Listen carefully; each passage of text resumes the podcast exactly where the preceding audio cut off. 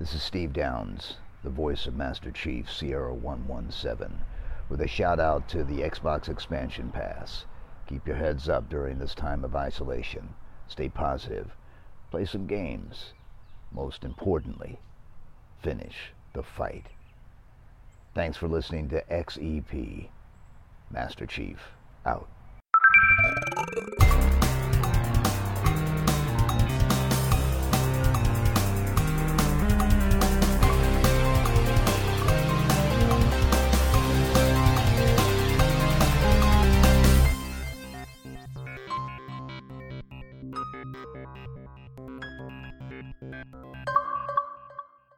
Welcome, one, welcome all to episode 150 of the Xbox Expansion Pass, recorded on Sunday, October 16th, 2022.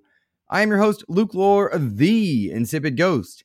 In this episode, we welcome creative director for Layers of Fears, Damian Kocurek, onto the show from Anshar Studios, working with Bloober Team to discuss just what it means to bring fear into gaming. It's an interview just in time for the spooky season. Other news Gotham Knights is locked at 30 frames per second, and Xbox is bringing cloud gaming to the MetaQuest store. It's a celebratory episode 150, and I'm excited to share it with you. Enjoy. Yet another week of gaming is upon us and behind us. Welcome to XEP, discussing all things in the gamerverse as they pertain to the Xbox ecosystem. And as I am wont to do each and every week, I like to start the show by offering words of kindness to those who have made my gaming week better. And this week, I extend words of kindness to all of you who took the time to review XEP over on iTunes and Spotify, be it as part of the Gotham Knights giveaway, the $20 Xbox game card giveaway, or just to support the show as we close in on 150 it absolutely made my heart sing this past week, guys, when I was getting DMs, getting tagged on Twitter, seeing emails with your iTunes reviews, getting to read those, seeing the Spotify reviews, getting to see those. Uh, whether you were a new reviewer or you were sending me an old screenshot, I greatly appreciate you supporting the show. It absolutely means the world. We got up to over 90 reviews on iTunes on the American side alone, even more on the Canadian side, over 60 reviews over on Spotify. And that's the kind of stuff that helps me uh, kind of compete with the big dogs, you know, like go toe to toe with some of the shows out there that have massive YouTube followings or lots of money and time uh, to be produced and whatnot. And so for me to have my little my little mini corner of the Xbox community, this small little hobby on the side for me uh, that gets to punch above its weight and interview some incredible people, it means the world that you guys took the time to stop and and review the show, share your uh, love for the show in various ways. Uh, it's pretty darn cool, all things considered, to be on this side of episode 150. I mean, to be recording this with you guys now, having started in what, August, I think, of 2019, 150 episodes, 85 interviews with industry professionals. Pretty wild to think. And I thought I'd share some of my coolest memories from the show. Uh, just in general to start. I mean, we've got plenty of news to talk about, a lot of listener questions. But uh, I wanted to share just some standout memories of mine from episode one through 150 that just mean the world. Uh, you know, the very first episode was terrifying to me because I was branching out on my own, having been part of the Xbox Drive and having the support of of Sean Capri and, and Xbox Canada and so many wonderful people there to be branching out and doing episode one of XEP and kind of capitalizing on this new vision I had. And uh, I think I've talked about this many times before, but XEP didn't start uh, in a way that I wanted it to in terms of like my mindset. It, it was born of something different. And uh, I was really nervous to start the show kind of without any of the support, any of the media contacts, et cetera, et cetera. And to have people jump over and listen, I think we got 35 uh, listens on the first episode. Uh, th- that was scary for me. I'm like, is this good? Is this bad? And like uh, the support of people just out of the woodwork to say, hey, no, that's a good first start. Let's work on the levels on this. Let's try to work on uh, putting it, posting it here, that kind of stuff. I mean, I had so much support uh, from Joseph Moran in the very beginning, who every little thing that I told him that I was frustrated about, he was supportive and kind and helpful. Uh, meant the world, really, uh, to, to have that. And then the very first interview of the show was with Edward Rowe. If you're unfamiliar, he was the the creative lead behind Sparklite. Uh, if you remember that game, that was a really cool game. He was willing to come on the show, never having done a podcast interview, mind you, and knowing that my show was very young, he came on XEP and uh, shared his insight. And then Benjamin Rivers, right after that, uh, came on the next time. In the fourth interview of XEP, it was Steven Spohn from Able Gamers, which was really wild to me to think that uh, Steven Spohn would be willing to come on and, and share his insight and just what he does as the chief operating officer of Able Gamers. And then uh, from there, it kind of, of it had, had a really cool snowball effect. I mean, we talked to Rebecca Valentine, who at the time was with GamesIndustry.biz.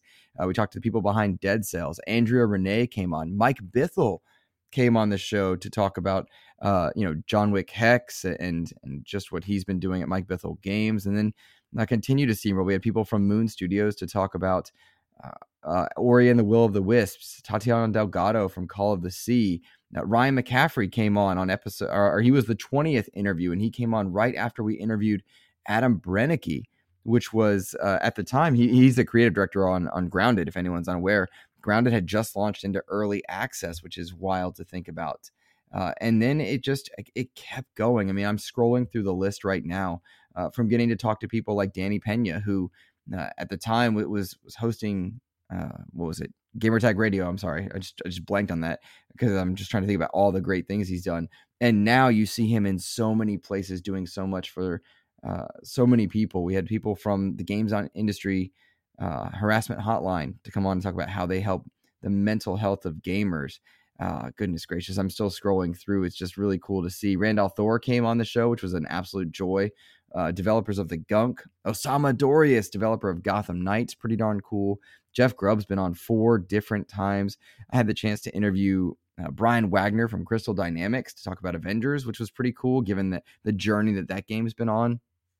I think the Lorne Lanning interview, Oddworld, uh, had a lot of, of eyes put on it because he called PlayStation Plus devastating to his game at the time, which was taken out of context, but it was really neat to see so many people check out the interview. Oh man, goodness gracious. We talked to Ed Fries, Ed Fries, former executive VP of Xbox Publishing, which was pretty darn crazy, all things considered. Some of the voice talent behind Halo. We had the voice of God uh, over here on Halo, or over here on XEP to talk about uh, just what it was for him to be, you know, this this staple of the Halo franchise. That was Jeff Steitzer, if I didn't uh, mention that.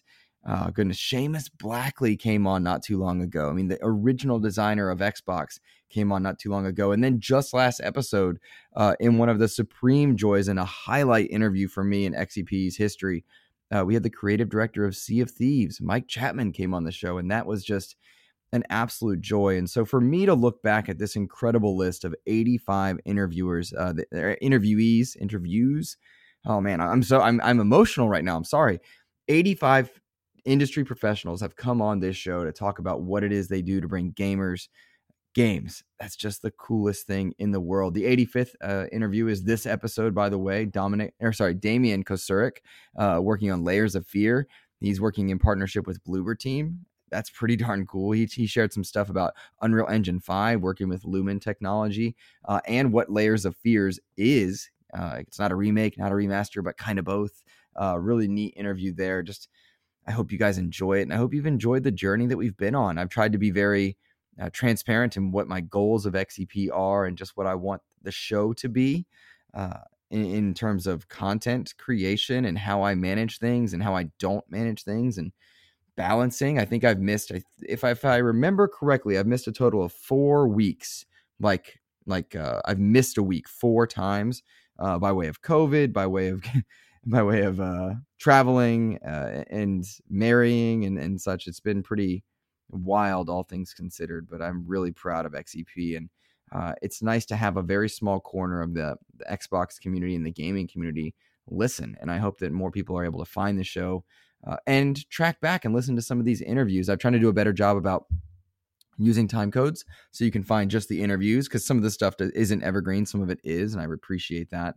Uh, but but thank you so much to all of you who have been on this journey with me. I'd I'd be remiss if I didn't point out uh, thanks to Sean Capri and Ainsley Bowden, Joseph Moran, Kevin Butler, uh, meaning the absolute world to me in, in a bunch of different ways. And uh, there's so many more. Like I could go on, and I don't want to go on because I don't want to miss people.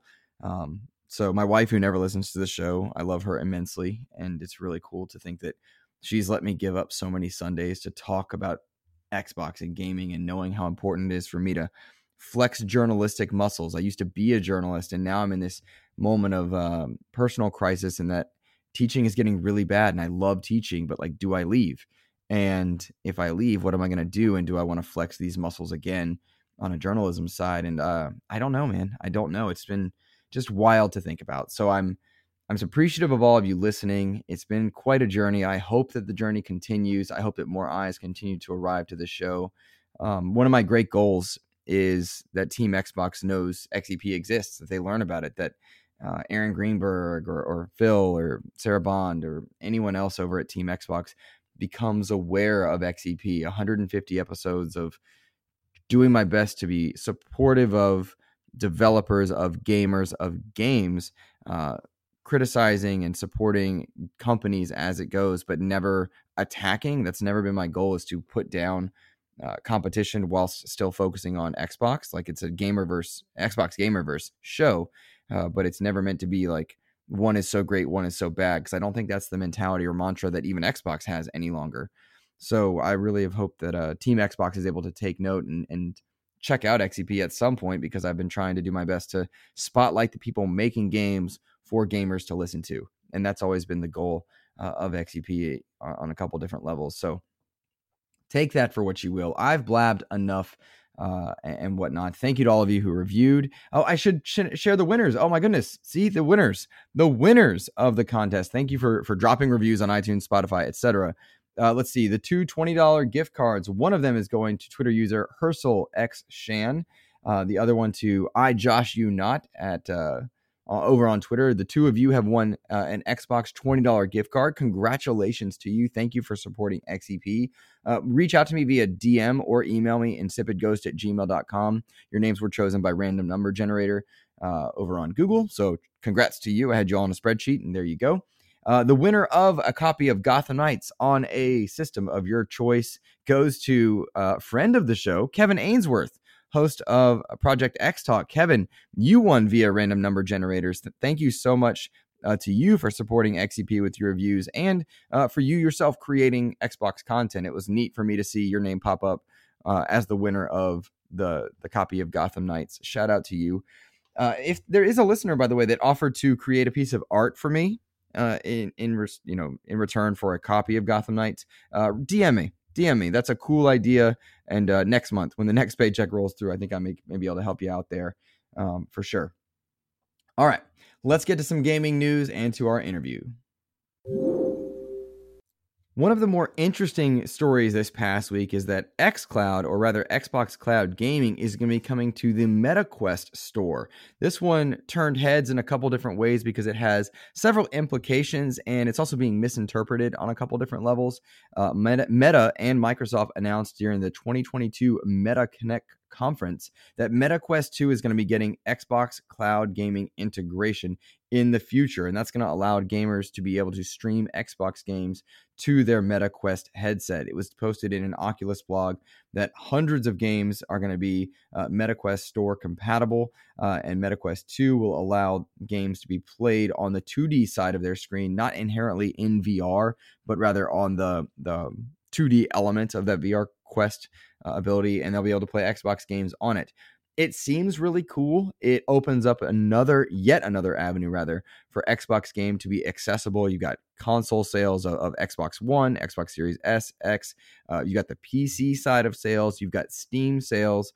You've got Game Pass subscriptions. You've got xCloud on the phones, uh, xCloud on the tablets, xCloud via Bing integration. I'm going to talk about that in just a second and now over on MetaQuest 2, or rather, I should say, soon for MetaQuest 2, yet another way for gamers to enter into the Xbox ecosystem. I'm really curious as to what the the the benefit, not the benefit, the use of this is going to be, like the statistics on how many people are going to make use of it. Uh, having never put on a VR headset myself, I'm curious to know uh, just how it, comfortable it is to play 2D games, non VR games on a headset like that, and just how well the streaming abilities will work for the MetaQuest 2, but it is neat to see that there is an option here for gamers to access xCloud uh, via this service. So it's it's cool and it makes me think of Ready Player One, just just putting on your headset and going into that world, but not necessarily VR specific. So that's kind of a neat concept Uh, and I'll be interested to see how it rolls out. Like it's supposed to come out soon, but no specific date at the time of this recording has been noted. It's cool. It's neat. Uh, also, it was spotted by Brad Sams uh, that there is a new feature over on Bing. It, and it seems to be ripped and pulled directly from a feature set that Google Stadia, which is now being shut down, uh, used to have. If you go over on a Bing browser and search up, say, Forza Horizon 5, uh, it will pop up with an option to play. And it, then it, like two clicks after logging into your account, uh, you can just stream and play Forza Horizon 5 via xCloud on whatever device you searched via Bing. That's a really cool feature, and it seems to be very under the radar, uh, very Google Stadia esque. So if you are a Stadia fan that is being disappointed, uh, maybe check out Bing because it's not a, real talk. It's not a bad browser at all. It's it's fine. It's just not the mainstay one, right? Um, but going via Bing and seeing if you can play uh, some of these Xbox games via cloud is a really neat option, but it seems to be very quietly under the radar. So it probably means they're rolling it out, testing it, seeing how it reacts uh, in in general. And so I'm curious to see just what happens uh, in that respect if that gets adopted or publicized in a greater way. Uh, not necessarily after this recording specifically, but just in general. Like, is that something we'll find out more overall? Uh, I also want to give a shout out to YouTube user RL Stein. He commented on an episode from episode 148 that I mentioned PlayStation is just starting to dip its toes into cloud gaming on this kind of meta topic of cloud gaming. Um, and he says, but if you think about it, didn't PlayStation try cloud gaming first? PlayStation Now is a streaming service. They also, I think he mentioned uh, how they were doing uh, remote play with the the PS Vita, and that's a good point. Uh, I think the difference is between PlayStation and Xbox in regards to cloud gaming is that PlayStation always seemed to have a branch or a portion of its uh, focus on cloud gaming, but it was never holistically in on it, or at least it never felt like it to me as a PlayStation 4 and PS Vita, user uh, pretty prominently, right? Those, those were pretty mainstays in my gaming uh, acumen at the time. I never felt like they were all in on cloud or remote play. And it feels like Xbox is diving all in. They've been rolling xCloud out since 2019. Now they've been making it available on more devices. The Razer Kishi became a thing, and now there's more versions of that uh, out into the wild. They've battled Apple and they've gotten xCloud over into the Apple space. They're rolling out this Bing feature. All of the Game Pass uh, libraries available on cloud. It seems to me that they're fully in on it, and so perhaps that's why I feel that Xbox is more prominently in that space as opposed to crediting PlayStation uh, with starting that early on. I have to go really go back and look at timelines, but it's a matter of uh, feeling and gut instinct, I suppose, as a you know versus anything else in some respects. So take that for what you will. But R.L. Stein with a good point that PlayStation has done some good things in cloud gaming. It just hasn't at the time felt like they're all in on it. Another interesting thing that came out this past week was a little bit of fuzzy math that allowed us to figure out just how much revenue Game Pass has generated uh, in recent years, specifically down to uh, 2021. Now, and this was done, you know, based on some of the information that came out of the Brazil uh, Activision documents and whatnot. And so there's a little bit of fuzziness in there. And before I go further on that, a lot of people are using Brazil as this like stand up champion for the Xbox deal maybe it is, maybe it isn't. But when you're citing Brazil and Saudi Arabia as your two, you know, sources of, well, this should absolutely go through because they said this. Um, that that surprises me because the Brazil has a very corrupt government. They have their own uh, political leaders that are, you know, messing with elections and and bribing things. They've been caught many times talking about not giving up power. And Saudi Arabia certainly has a well documented history of uh, human rights violations as well. And so while I agree that the Activision Blizzard deal, based on my a- very amateur knowledge, should go through, right? It, looks like it's not an anti-consumer deal. It looks like it's not a uh, monopoly type deal. It, it's maybe not the best to point out Saudi Arabia and Brazil as your your standout champions. It's they're they're small things amongst many. So just maybe that's a very armchair analyst approach, maybe I'm being a bit too emotional in my response to it. And let me know, of course. Uh, but I, I look at that and I'm like, cool, nice. I appreciate Brazil's laws that allow us insight on some of these things, but also like, come on, they're not they're not the role models of the right way to do things all the time, every time. All right, back to this idea of Game Pass generating three billion in revenue 2021. Uh, it was stated in these documents that Xbox earned about 16.28 billion uh, in 2021, and Game Pass generated about 20% of that total revenue. So you can do some kind of armchair math there uh, and figure out that Game Pass drew in about $3 billion. And the question becomes is this good? And in my mind, 3 billion from a Game Pass service doesn't sound big, which is funny because you put it next to like you know other amounts of money and you're like 3 billion is a lot of money. And then you look at like oh they're spending 70 billion on activision 7 billion on bethesda etc so i don't really know. But when i look at this i'm like oh that doesn't seem like much. But then it kind of makes sense given that we had game delays out of 2021 that include starfield and redfall and it's like all right well that that that adds and lends credence because those games are expected to draw quite a bit of attention and um, they're they're meant to drive users to the service, of course. And then you've got Avowed and Fable and Perfect Dark and so many other games uh, on on the the list to come out over the next few years. So I would expect that the 2022 numbers are higher, uh, but perhaps not by much. But 2023, when we are able to find out those numbers, which is probably in 2024 and beyond, uh, I would expect it to kick up a good sharp bit uh, particularly as they're working on getting games in xCloud uh, available in more places. So it's great to see it's not losing. And at the end of the day, like Microsoft's money is not our money, and we shouldn't hold ourselves to it. But it's a neat bit of insight to find out how much money is being made from Game Pass to find out that they are in the black, that they're generating revenue from the service. That's awesome. They're doing a good job at bringing third party games. Scorn just released day and date into Game Pass. They've got uh, a first party game in Pentiment coming out in November, which I don't think is a big big draw, but it is really great to see them supporting developers of different sizes within their own studios. Um, and I'll be really curious to see how these numbers change after Starfield, Redfall, Avowed, etc. arrive. Uh, equally equally fascinating is in that same bit of uh, information we found out that Halo Infinite is doing more numbers than quite a few other games uh, over on uh, the Xbox side, outdoing even uh, games like oh my gosh, oh my gosh, oh my gosh, I'm having a full on brain fart. Rocket League, whew, that was very embarrassing for me. Uh, outperforming Rocket League as well. Uh, so like it's cool to see Xbox uh, titles like Halo Infinite doing well despite the general mindset being like, oh, tragedy. Uh, you know, so it goes. So it goes.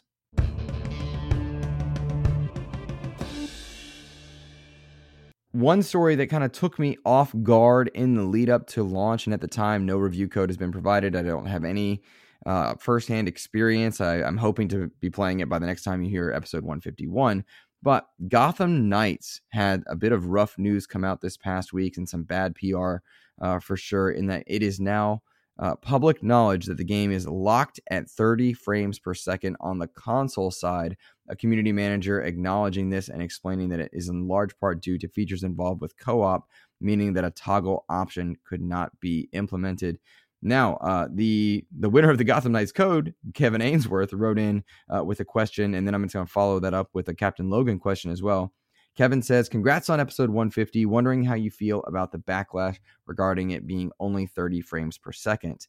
And then Kevin Log- or Captain Logan chimes in with, "Gotham Knights is potentially being at 30 frames per second. Do you feel like this is a red flag, similar to what we saw with 343 and Halo Infinite's co-op?" So uh, it's interesting to look at the backlash on the 30 frames per second because I too am frustrated by that. I would think that 60 frames should be a standard toggle option, particularly given the game can be played in single player. And I'm surprised that that's not provided an option as an option at launch, given that they ditched last gen hardware. It's a current gen only game, and if you want to play it single player, why can't you uptick the frame rate and then if you are doing co-op, why can't you down to get to 30 frames? I'm surprised by that, but I'm not a developer, and I'm seeing a lot of people play armchair analyst, and they're perhaps more qualified than I am. I'm curious to hear the the uh, you know like the the actual experts go in and have a go at, at just what this means for it. It's odd seeing people blame the Xbox Series S. People are going out of their way on social spaces to, to call this as a, a Series S problem, and this is the reason. Uh, to my knowledge, I've seen no evidence of this at the time that we're recording this. It sounds more like console war discussions and uh, people arguing about things they don't know about, as opposed to being based on evidence. I think there was one developer that was casually tweeting, and it wasn't a developer from WB Montreal or a AAA studio that was saying it could be the Series S. And I, I think we need to wait for experts on that one. Either way, it's a bad look for Gotham Knights to have ditched the last gen consoles and then still come out at a locked 30 frames per second. to the same extent, I'm not going to be forfeiting my experience to play a game I'm very excited about just because it's at 30 frames. I don't think that that's a huge deal in the big picture of things. I do want optimized performance in the games that I play, but I've played a lot of games that are great at 30 frames and after a few minutes i don't notice it right? Like your brain adapts to it pretty quickly. Um, it, it's surprising to me that they haven't even mentioned that a patch is coming at some point where they would be able to have a performance mode. It seems like performance mode should be standard uh, because most of the time it's 4k 60 or 120 uh, 120 not most of the time i should rephrase that 4k 30 uh, or 1080p at 60 frames. Uh, but I'm a 60 frame person. Like I played Cyberpunk in performance mode, right? Like I would, I prefer clean frames and a smooth experience as opposed to seeing 4K lighting. Looks like I won't get that option in Gotham Knights. It still remains my most anticipated, largely in part because I love comic book games, largely in part because I love Batman and the Batman universe, and I'm really anxious to play this game through. Uh, I've not seen any early reviews. I don't have early touches on the game at this point, uh, so I'm anxious to just see what happens with it. Uh, but it is odd for this to happen. Now, to Captain Logan's question of, do I feel like this is a red flag, similar to how we saw with 343? Yeah, yeah, I do think it's a red flag. Uh, but it also makes sense that they would keep quiet on it until just a week before. We'll see just what happens. It does feel odd, but it also makes sense that they would keep bad news uh, as quiet as possible. At this point, not even the, the Twitter handle has tweeted about it. It's just been a community manager in Discord that confirmed it. So we'll see what happens with it for sure. Um, I would bet good money, cough, cough, hint, hint, that you're going to see more characters coming to Gotham Knights, Huntress. And uh, that means, in large part, you're going to have more patches, more updates. It's a 20 ish hour game per character, I think. And then they've got a four player mode that's on its way in November which is really exciting. It's a you know free for anybody that owns the game, so you don't have to pay DLC for it. But they've got a four-player assault mode, which is like a wave-based horde mode, which I'm really excited about. Uh, really hoping to jump in there with Suddy and Charles and hopefully Kevin, uh, Mr. Babbitt, and jump in and just be the Gotham Knights. Uh, I fully expect Batman to be a character at some point down the line. I don't think he's the first character you're going to get to play as, but we'll see. Um, I, I, just I keep hearing Huntress uh, on the back end of stuff. We'll see. That's just a rumor. But uh, I'm excited to see just what could happen with characters from Gotham Knights. Like, imagine if the game expands and lives because it's not a live service, but like you get character drops. What if you got Green Arrow, right? How cool would that be if Green Arrow was was one of the Gotham Knights meant to save Gotham um, as well? And I really, I'm really anxious to see just what happens here. Uh, this is my most anticipated game of the year, and I'm not going to let 30 or 60 frames be the reason I don't play it, but it might be the reason I play it less or more. We'll see. We'll see.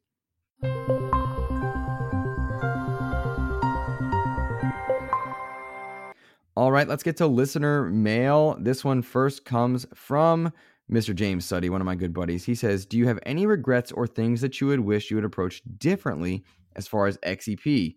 Do you think you would make it to 150 episodes uh, or did you have a higher goal? So, yeah, I have a lot of regrets, Suddy. This this show was born of malice. I was angry at Sean Capri um, for how we handled the Xbox Drive in that window of time. I was angry at myself for not being more mature. Uh, I created XEP because I wanted to do interviews and I wanted to have a more serious take on Xbox. But I think it was it, that meant that the game was, or rather, that this show was created in a bad way. And so I regret the way that it was formed, but I'm really proud of where it is now and the standing I have with the people that that kind of caused the show to be created. Uh, I wish that I had put the show on YouTube earlier, even though it's audio only. That's proving to be a really good benefit for articles to be picked up from the interviews. Um, that's been that I think that would have been helped me a lot. And I wish that I had studied how to make thumbnails sooner. Uh, I am not a producer at all. I think any listener of the show is aware like I'm, st- I got some great feedback last week from a listener saying, "Hey, the podcast isn't loud enough." So I reached out to Sean Capri, uh, and he's kind of giving me guidance on how to fix and make this podcast louder without redlining. So I'm going to work on that for this episode, but it's like a thing that I need to uh, address. Right? I wish that I'd been able to mentally stabilize myself at times and address those things sooner. Thumbnails, uh, clean audio, interviews on the right platform. I wasn't using Zencastr early on, putting the show over onto YouTube. Those are all things I think would have really helped had I done them sooner. And as far as a goal, uh, my goal has always been to get on Xbox's radar uh, and eventually earn an invite to to E3 or their equivalent of it. That's always been and remains my goal. Is I would like for Team Xbox to know that it exists. Um, I'm not sure why that is so important to me, but it is.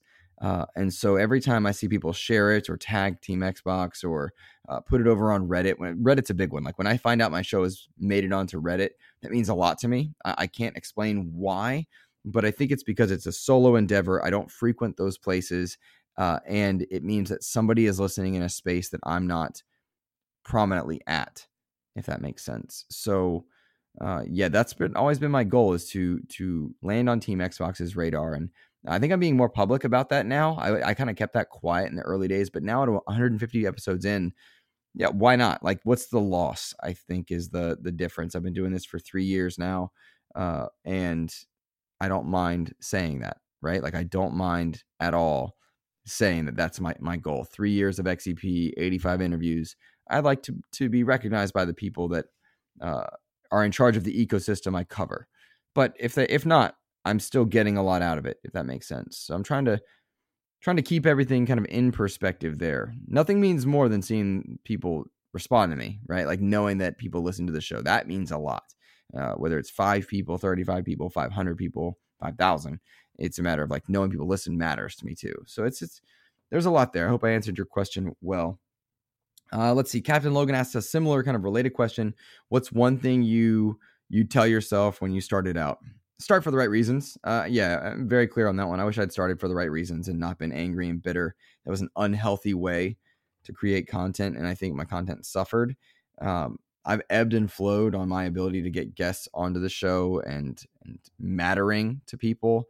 Uh, there i get rejected so often from some interviews and accepted from so many others same with review codes and i wish and, and i would tell myself that it doesn't matter as much right? Like that's not the stuff that matters. What matters is people listen and you engage with them in your social spaces you talk to them you bring them content and discussions of stuff they are interested in.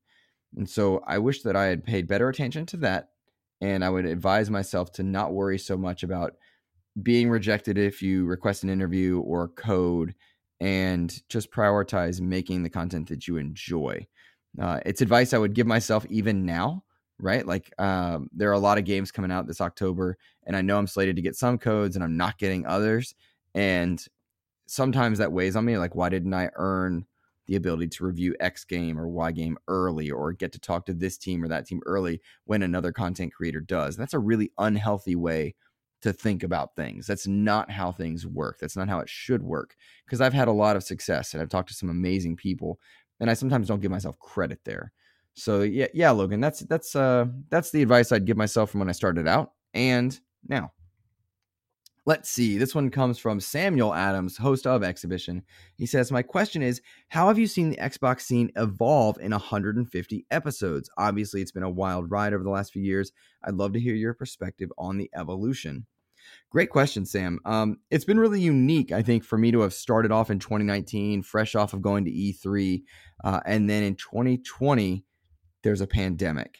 And we didn't early on know what that meant. And we saw Xbox try to create uh, some showcases, and they tried to have a showcase. And that led to some funny moments of people trying to, you know, Skype in their video, Zoom in their video from their living rooms or whatnot. And in some cases, very successful. In other cases, an absolute tragedy. Uh, and and it, it led to some fun memes. We've seen a lot of changes. I mean, the Xbox fridge was a thing. I now have one of those in my classroom, by the way. Am I not the coolest teacher, right? Like I've got the Xbox fridge in my classroom for a, for a little water bottle there, here and there. Uh, but yeah, Xbox has really tried to adapt to the circumstances of the world. They launched the new systems. xCloud has become more mainstay, and we've watched how they've managed it. Uh, in that time, we've seen acquisitions of Bethesda.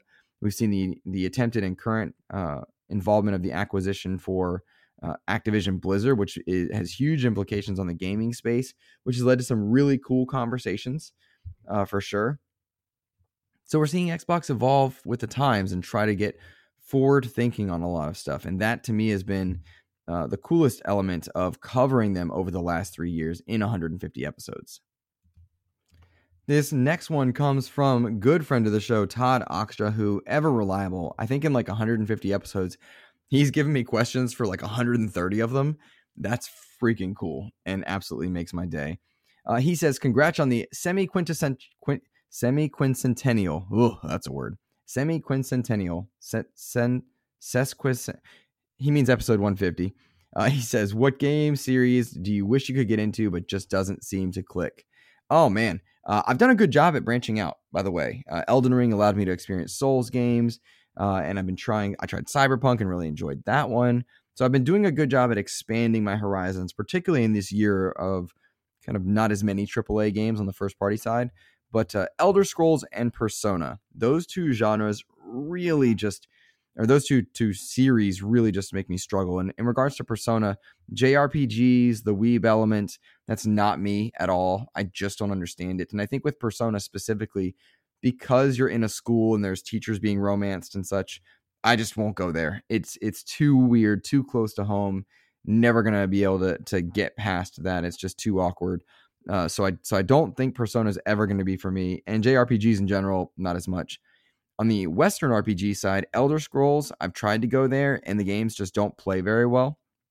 They're not very fun in terms of a, a speed of play type thing for me. Same with the old Fallout games, but more recent Western RPGs, Witcher Three, Elden Ring, uh, stuff like that, I've been able to enjoy. And so I don't think it's a genre thing. I think it's the product of the times.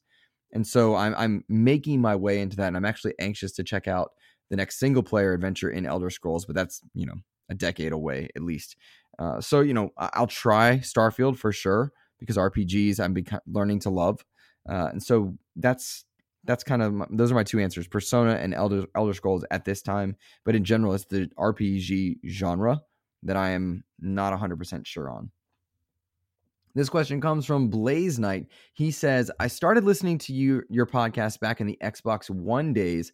So my question is, why did you decide to make Xbox your topic when it was clearly the underdog in the gaming space?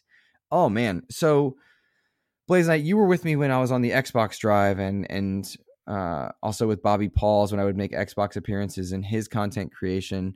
Um, I was a PlayStation 4 person when that ge- that generation began. In fact, my best friend Kevin Butler was he was dead set on staying with Xbox during the Kinect days and I was like, "No, I want to go where my dollar is valued most." And early on in that generation, PlayStation was valuing both consumers and developers far more. You had the PlayStation Loves Indies uh, campaign, which which really paid dividends, especially in them launching indies onto their service uh, of PlayStation Plus at the time. I mean, think about Resogun, think about Compulsion's game. Uh, they, they did a really good job of just bringing indies in. Some of my best, best favorite memories come from indie titles over on PlayStation, Final Horizon and Mercenary Kings, and so many others that I just enjoyed in the indie space. So PlayStation was doing a lot to support indies, and then they launched at $100 cheaper. They weren't forcing you into certain DRM elements and stuff that Xbox eventually walked back but it did not feel like the late Mattrick era valued the customer, whereas PlayStation, Shuhei, uh, Kevin, oh God, whatever, I forgot his name. Uh, they just felt like they they cared more about us, right? Shawn Layden seemed to be caring about consumers and, and gamers, and so I was with uh, with PlayStation for a good while during that generation. And then as the Mattrick era came to an end and Phil came in, uh, it felt like there was a mental shift on the the mentality of what Xbox was trying to do. Mind you, a lot of the Mattrick era stuff really did make its way into what we're doing now. It was too forward thinking at the time, and they were rushing develop development on stuff that consumers weren't ready for, and also they weren't making games for me at the time. They just weren't. Whereas now they absolutely are. So when Xbox started really shifting their mentality and they brought backward compatibility to be a thing, they started uh, talking about things like Game Pass and they reduced their price and they redesigned things. And Gears uh, 4 came out. It was when Gears 4 came out that I was like, all right, we're back to making games that I care about and focusing on me as a consumer. And that's what let me shift kind of my main system from PlayStation to Xbox. And then from there, we had Game Pass be announced. We I joined the Xbox Drive to talk about games because I loved games in all forms, and Game Pass allowed me to play a lot of indie games that were unique and not known about. So I was able to find my voice there.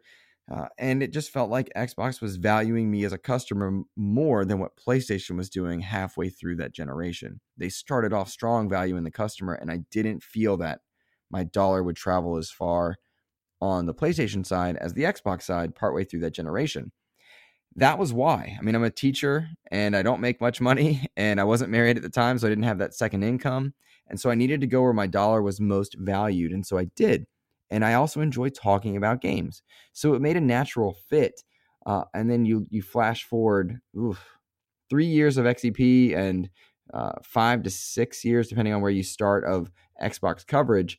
And it just, I, I feel at home here discussing this topic. Never discussing Xbox at the expense of its competitors. Uh, never trying to sugarcoat things. It's just, it's just where I feel most valued, and it's the beat that I cover.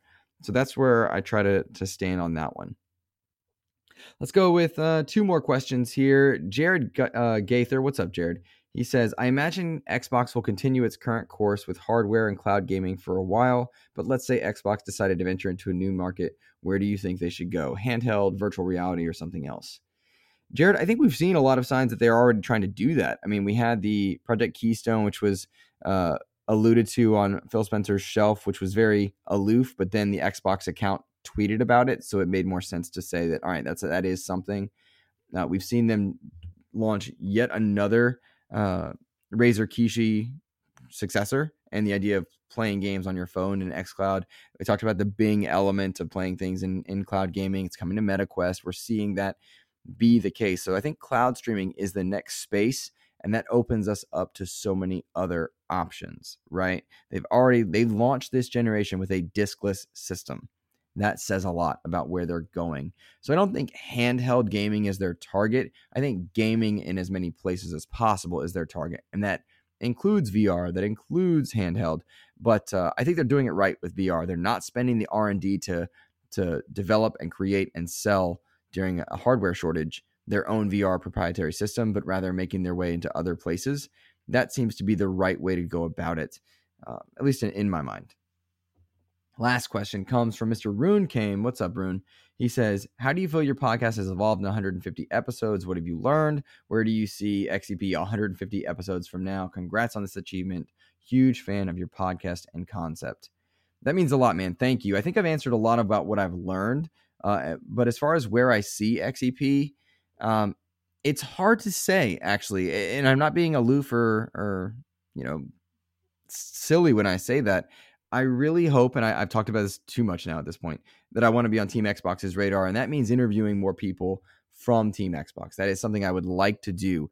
It meant the world when I got to, to have on someone from Moon Studios to talk about an Xbox exclusive in Ori and the Will of the Wisps. And then when I got to have an Xbox exclusive game in The Gunk, when Ulf came on to talk about The Gunk, that meant a lot, right? And then to kind of see Ed Fries and to see Seamus Blackley come on the show. And then Mike Chapman, creative director of the most popular first party Xbox game right now uh, in Sea of Thieves, means the world. That's the kind of stuff I hope to see more of. That's what I would like XEP to continue to be to spotlight those big Xbox pillar titles, but then in the next episode, the small stuff, right? In this episode, it's Layers of Fear. The episode before Mike Chapman was Solstice. I love getting to spotlight both. And so my hope is to continue doing that with the biggest games being, you know, inter- the biggest games getting a spotlight on the show by way of interviews and then the smallest games in the next episode. I really think it's important to do both and to talk about both and let you hear from both because the gaming is not about just the AAA and it's not just about the indie, it's both. And I think that's XEP's greatest strength. So whether we go for 10 more episodes, 100 or 1000 more episodes being a solo show, it's it's dependent on a lot of things but I hope I'm able to spotlight people big and small. That's where I see XEP going. And if that means I get to to go on uh, walk over at E3 and, and be invited and get to go talk and shake hands with people, that'll be amazing. If I'm sitting at home and covering it from here, still amazing because we're talking about games.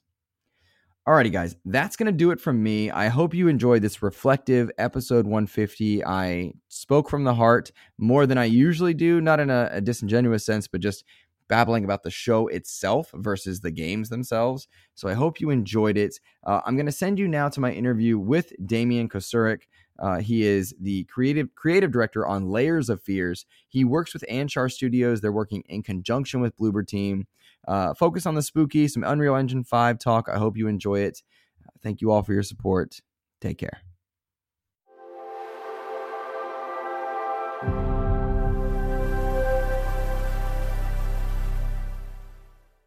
Well, I am very excited now to welcome Damian Kocurek, creative director of Layers of Fear from Anshar Studios, onto the show. Damian, welcome.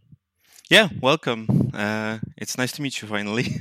yes, indeed. Uh, listeners, we played volleyball in terms of back and forth, setting up the times for this, and I had to cancel because of a hurricane. Uh, it was a whole thing. But, Damian, I'm grateful that you were willing to uh, make the time, reschedule, because uh, it is the right month to be talking about horror. It's the right month to be talking about the spookies uh, and layers of fears. It's it's coming out early 2023, but uh, I have so many questions for you. You ready to get ready to rock? Yeah, of course. Okay, so all right, man, I'm ready. I'm ready. So the game was revealed at at Summer Game Fest, I believe, this past summer, and it says that Layers of Fear is a title made by Bloober Team in cooperation with Anshar Studios. What does that mean exactly? So that that's a that's a that's a good question. So uh, we are co-developing the, the game. Uh, so Anshar and Bloober, we we've worked previously on Observer System Redux, so where that one was just you know a remaster and a technical upgrade, uh, Bloober wanted to come back to the Layers of Fears universe and and kind of you know bring it back. Uh, as it's very important for them, and we wanted to, you know, make a step forward. So, so it was a, a natural expansion in which we came back and are working together to kind of to bring bring it back to you in the best way possible. Interesting. Okay. All right. Now, when the game was revealed and people got to finally see that this was going to be happening and, and uh, that Anshar was working on this, uh, how did how did that reveal feel? How good did that feel to see your work now finally being public? Huh. you know, it's it's always a bit tense before you do it. It's like you never know. Like, uh, especially like this, there were many people that you know liked the the universe, but you never know what the reaction would be. You always doubt yourself, you know. And it was really awesome to see that uh, that people still crave for that. That they had a lot of good feelings with that, a lot of good memories with that, and uh, kind of they have excitement for that uh, to play it, and that kind of brings excitement to us as well to to kind of to bring it to to keep working on it and it kind of it's a good feeling to see that you know uh, people really like it. Yeah, big time. I can I can imagine. So, how long have you guys been working on the project? I mean, we saw the reveal this past summer, uh, and at the moment it's slated for early 2023. But how long have you guys been actually working to to make this product? Ah, so uh, you know, when you take all of this into consideration, then probably a lot longer than this. But in production, we were for I've almost two years before the reveal, uh, I think. Uh, so there were, you know, a lot of prototyping before then. Then, then kind of we went into full production. Now, for clarity's sake, uh, I've noticed in my research some people are are wondering what Layers of Fear actually is. Is this a game? Because it says uh, whenever we look it up, uh, it's built on the foundations of Layers of Fear one and two. Uh, is this a remake of the first two games? Is it a remaster of sorts, or is it something kind of more complex or in between? Uh, so uh, maybe all of those and none of those. Uh, okay, all right. So, so the best answer that uh, that's why we are also calling it layers of fears, mm-hmm. Uh, and not layers of fear free. So, this this is an important franchise. This is not a sequel. Mm-hmm. But this is also not a simple remaster. This is not, you know, we took one and two and repackaged it. Uh, it's it's a reimagining. That's that's how we call it. That's that's our goal to do it. So we are using one and two. So you will play through the stories of one and two. That's uh, that hasn't changed. Those stories haven't changed. Mm-hmm. But we have expanded that. We've added more stuff. You we've added, uh, we've improved the gameplay, we've improved the visuals. That's that's a big part. Uh, we've improved, you know, the the theme, but we've also expanded the narrative. We've shed some more light on on different events, on different characters, and we've expanded it with new content. So. Um, for example, we've added a whole new big chapter where uh, I don't know how familiar you are, but we've added a whole new chapter that where you kind of play as the wife mm-hmm. uh, from the original Layers of Fears. Like this is the kind of the different side of the story that kind of puts things in a different perspective. Mm-hmm. And we've added a one more uh, chapter that kind of connects it all together and uh, shows that the bigger world that was already there, the bigger kind of the connection that that wasn't really that seen in in one and two. So so reimagining is the best way that we can we can say. So people will have those familiar things they will see what what they loved in the originals but there is more to that then there is there is more things to uncover and more things to see for for those that are familiar with the originals Gotcha, gotcha. We had one listener, James uh, Mikola Juski, wrote in, uh, really asking, you know, if he's a big fan of the originals or if he's played the originals, how different it was. But it sounds like if he was to go back, he'd get some new experiences as well. Yeah, yeah, that that definitely that that was our goal to kind of you know offer something new, offer something interesting. Interesting. Okay, cool. Well, I'm curious now if you've got the team working on on content that's been made originally and now you're updating it, altering it, kind of allowing players to get new experiences from it. How do you prepare your team to step in and work on a franchise like Layers of Fear? Are you are you making them go back and say, "All right, go back play through the original 2? Are you having them sit down and play other games with similar vibes? Is it a matter matter of having them watch horror footage? Uh, what goes into preparing to work on the Layers of Fear franchise? Huh, uh, that's a really good question. And well, you know, making games is hard, and different genres have different uh, things that that kind of make it harder. So for for layers of fears, like since we are still in the world and we are, uh, you know, one of the important things is to not break the world you know if mm-hmm. if the story happened a certain way we don't want to break it we don't want to kind of change that we want to expand on it mm-hmm. so a lot of us like the core is to play the originals uh, to get to know them really well to get to know the details to get to know you know what is in even in the games, but what was in the original design, for example, or, or original text that that players don't don't really see. Uh, so that that knowledge is kind of the basics of it.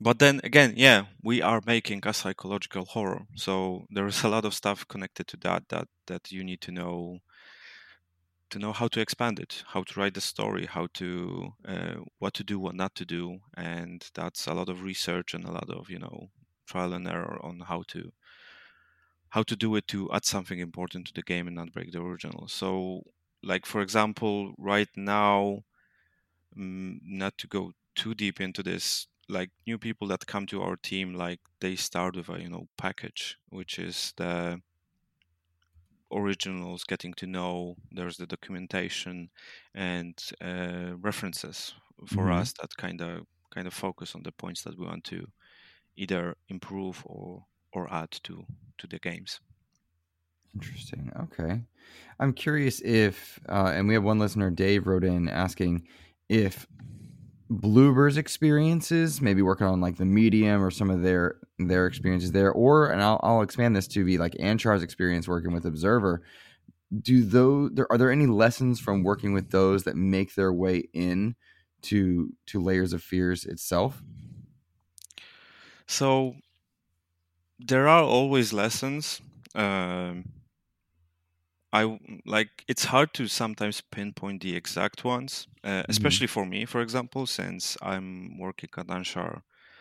Well, Layers of Fears uh, is my first project at Anshar, mm-hmm. but there is a lot of uh, you know community knowledge from Observer as well, like a lot of technical stuff. What should we and should we do? Where are the problems? So what to avoid, or where where are the risks? Uh, from medium like that's more of a mm, that's a different project. So there's like you know it's not like you know, let's take that gameplay part and put it in there. It's more of a you know people also learn and uh, you know question how to write the story how to how to connect it together.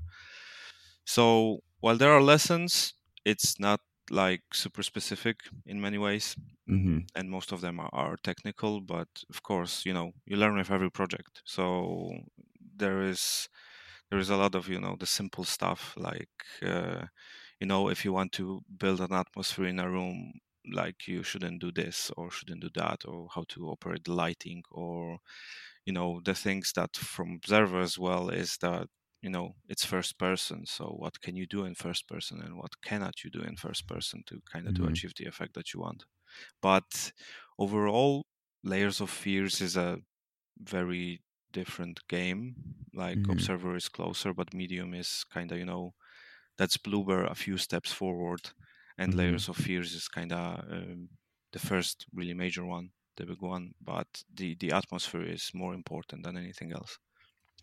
I, I would argue something very similar, given my experience with Layers of Fear, is that uh, atmosphere and lighting play a huge factor in it. Now, Layers of Fears is going to be created using Unreal Engine 5, and that opens up the door to a lot of things. The, the website lists HDR, 4K resolution, ray tracing, etc., uh, and even making use of the Lumen system for, and this is very, very impressive writing here, to offer the most immersive and visceral horror experience. Uh, now that just sounds exciting uh, and like PR speak. So I'm curious, how are you finding working with Unreal Engine 5 and uh, can you talk about like the lighting? Because Layers of Fear 2, it just it was incredible with its lighting. And so, how are you finding uh, your experiences there and creating that atmosphere?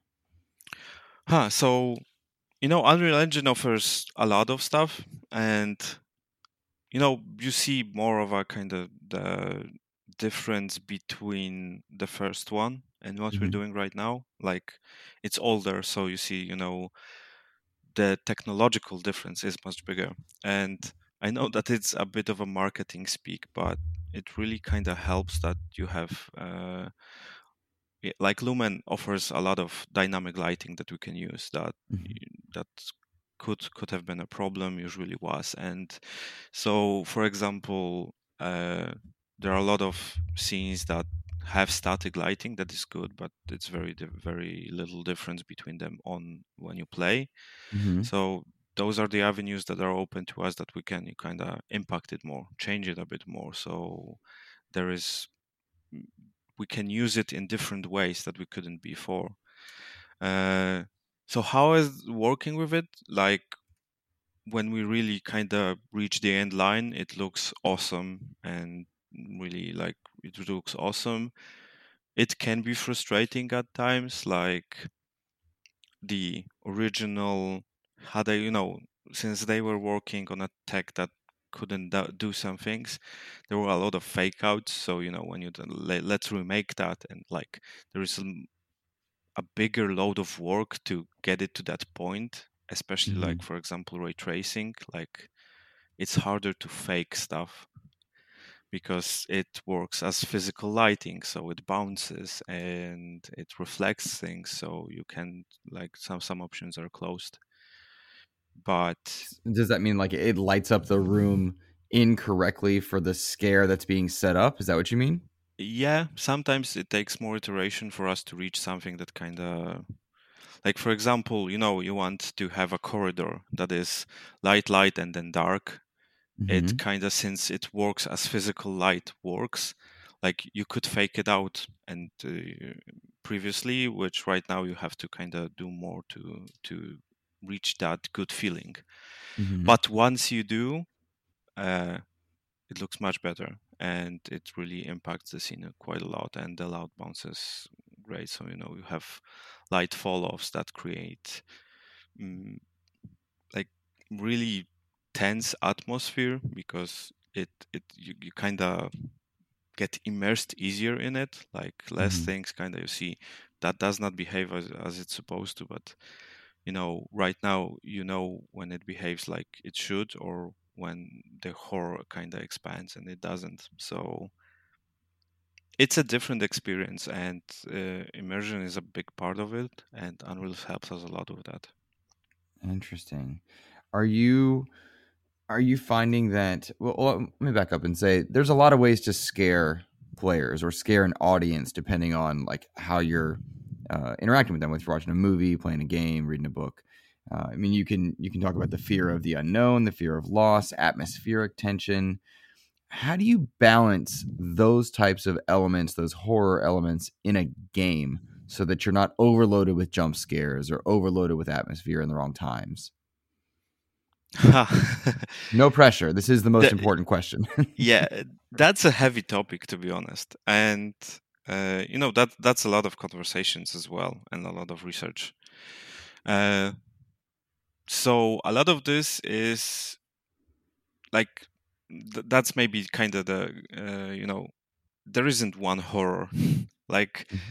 there is a lot of different horror what you said like there is a lot of you know uh a teen slasher is a horror just as you know as a psychedelic horror a psychological horror kind of they are different things but they are still the same genre. So first thing that we needed to kind of go deep into is that we are making a psychological horror. That's what layers of fear is. It's you know focused on the on the characters on their obsession on art. So those things that create the mood. So you know you, you create you, this set of tools for lack of a better word like what can you do and what, what can't you do and then use them as best as you can. And then when to use what? Mm, since we are uh, we have a story that is uh, more or less linear and we can guide you through it it's just we assume you know on something that we call internally intensity curve which is something like where do we want to build it? Where do we want to release it? Where do we want to uh, give you a safe space? Uh, and where do we want to make you feel like there's danger when there isn't? Where do we want to make you feel like there is no danger, but there is one? So those are the things that we kind of trying to balancing out. So we start from that, and then everything else is iteration. But it depends heavily on the game. Like mm, even a few days ago, I watched something about the new Dead Space, where they are making a more open world game, uh, mm-hmm. and they, you know, they put their put an entire system that kind of handles that. Mm-hmm. Because they have open world and they are never sure where the player was going to be and what happened before, so so they kind of put it on something else. And mm. that depends on the game. A lot of it is iteration though. So you know you go, you play and you see does it even work? And if it doesn't, what can we change? Given that you're the creative director and you're building on layers of fear one and two, so you're you're staying true to those visions, but you also get to create new content and make the, the new chapter. Do you favor one type of scare over another? Uh, that's um, hmm. I mm, I wouldn't say that because each of them has their place. It's a matter of balance more than anything else. I would mm-hmm. say. What I would kind of focus more on, uh, which we we try to do, is mm, intensity. Like it isn't about scare. It isn't about fear. Scaring you is kind of the, the final note in it. A lot of mm-hmm. it is what do we build before? How do we make it so that you know you feel the unease? Mm-hmm. You feel mm-hmm. like you cannot trust anything. With layers of fear, which which was made awesome in in both the games, and we are definitely you know putting a lot of effort in doing the same. Is that the environment changes? You know, you go in the room and you rotate, and there is something completely different behind you that you from where you entered and things like that uh, so that there is constant feeling that you know you cannot trust even your own senses because it changes there is a lot of that. And every scare has its place so some are more connected to to the story to the madness and obsession. Jump scares also have their place uh, it's just a matter if you focus too much on one I think, and if they are balanced improperly, then it becomes a problem. Mm-hmm. But usually, they do different things, and we can use all of them to kind of to break the tension and make you make sure that you never know what ha- what will happen and how it will happen armchair analysts, like from a very amateur level, do you guys uh, gain knowledge from watching things like let's plays or, or watching a streamer or an audience kind of react to the game? Is that uh, a way that you guys get feedback? Huh. Uh, so yes and no. Like we do. It's just not the only way. Mm-hmm. For for the originals, especially when when you know it was also very you know a big boom on on on streaming for for the original layers of fears it's good to see where people behaved a certain way how they did it and also to compare it to like you know when we are playtesting right now and giving to it to people that that didn't play it or played the original but not the the uh, the layers of fears mm, then we can compare that and see uh, what what are the differences and then you know use that information and see why why did it change? Uh, are we satisfied with that change? Is it better? Is it worse? So that information is definitely useful and we're using it. It's just just part of the of the bigger puzzle let's say. Mm-hmm. that makes sense we had a, a listener named Nerd Propellant who wrote in and said, uh, not sure what the question is that he wants to ask, but he thought it was really interesting how Layers of Fear uh, didn't let players have time to get comfortable with their surroundings, uh, and stuff was constantly changing. And I can remember that from my own experiences. Like I'll walk into a room and a chair will be in a different spot than it was the moment I you know look away and then look back, that kind of thing. Is that something you guys are looking to drop into uh, this these new chapters that you're working on? Yeah, yeah, definitely. So that's uh, that's a, maybe not a core mechanic. Uh, that's definitely you know uh, something different in layers of fears, and it's something that we are still using. It works great with with what we are trying to show and the characters that we are posing it and that sense of unease and lack of trust in everything around around you and you know building the fact that you know you can get into a room that feels safe but it will change all around you is you know a massive tool to to build tension. And we are still using it and this is this is you know a large part in why layers of fears works Interesting.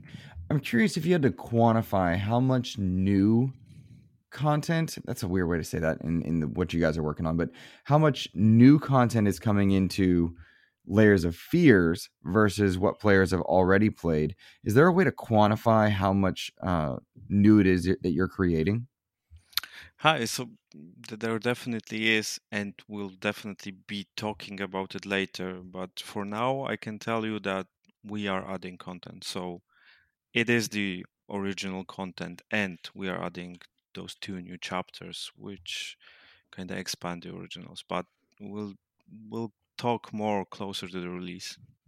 Gotcha. Makes sense. No worries. Uh, I'm curious how how is how is it going now that you guys have a timeline of early 2023? Do you ever feel pressure to like now that people know that layers of fears is a thing is there a pressure uptick from say you know a year and a half ago when uh, you were kind of able to work in secret? Huh uh, that's a good question. Um, i don't think so. It's like usually we put more pressure on ourselves than than you know that people from the outside. And most of the time it kind of increases motivation. So so the pressure comes mostly from within like from from our from ourselves since we want to do the best thing that we can.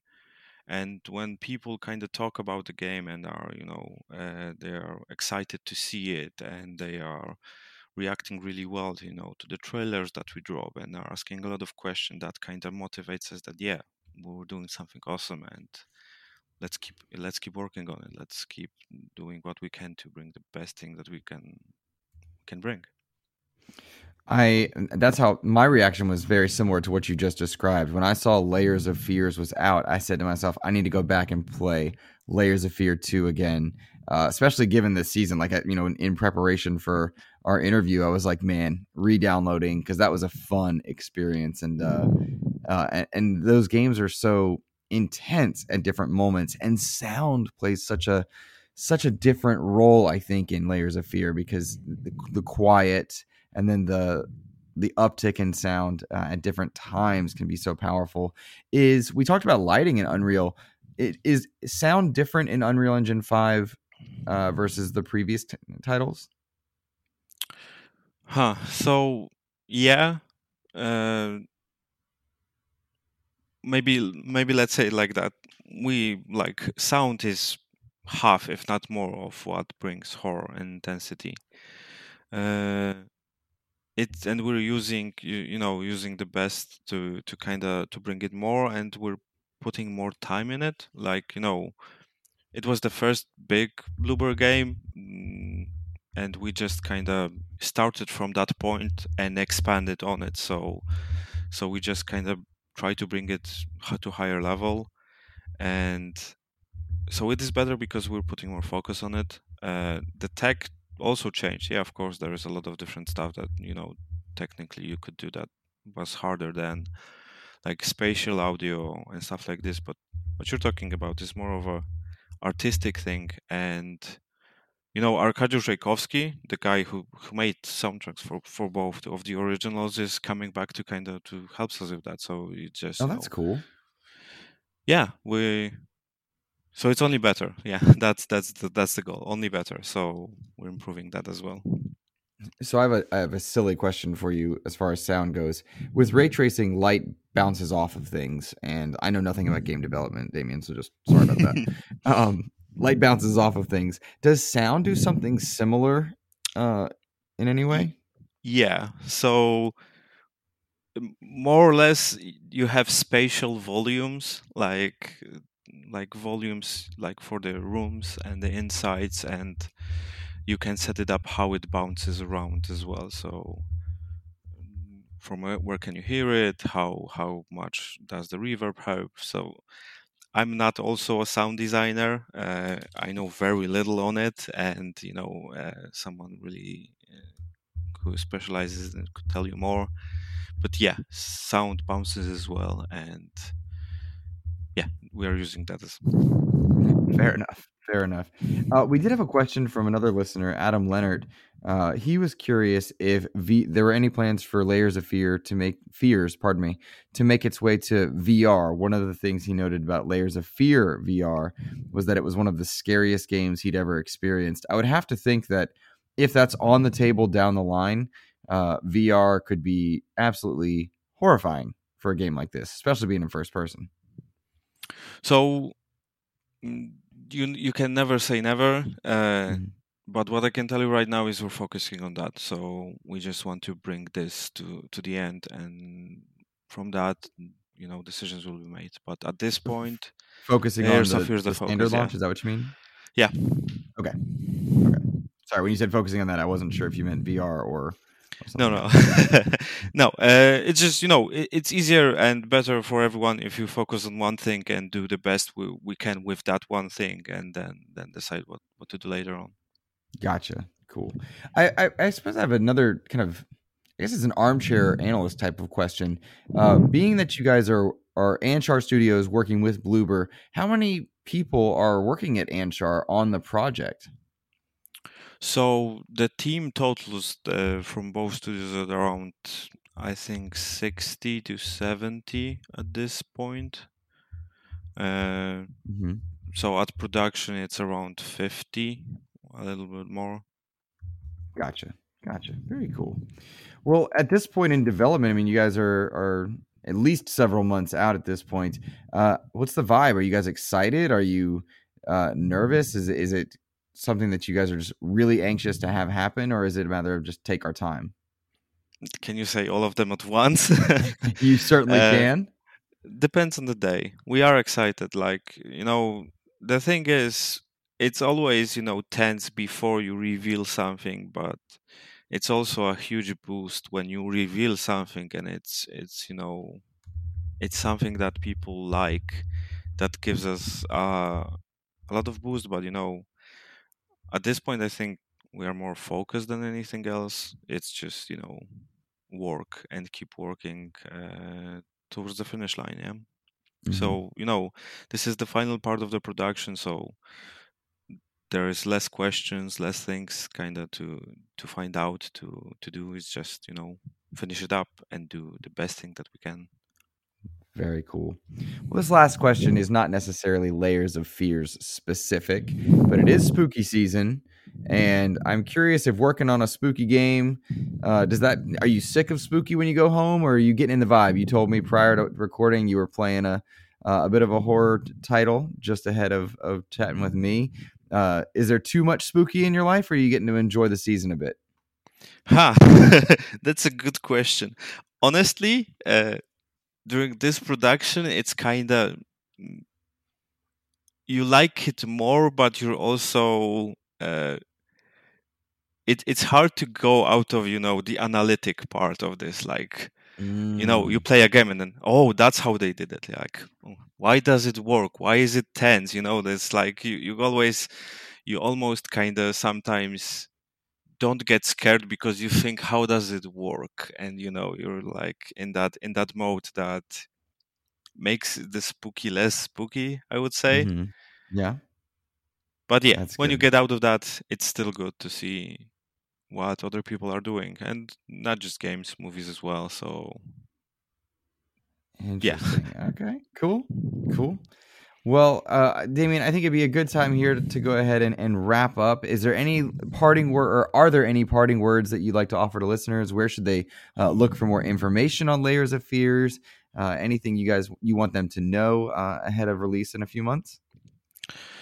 Yeah, so uh, I hope they will like it, and we're doing whatever we can to to bring something unique to to expand what people already like and give give something awesome to them. And the team is working really hard and and you know every day trying to to make something awesome for you and well just just you know stay tuned follow us whenever and we'll probably keep giving more information as time goes on very cool.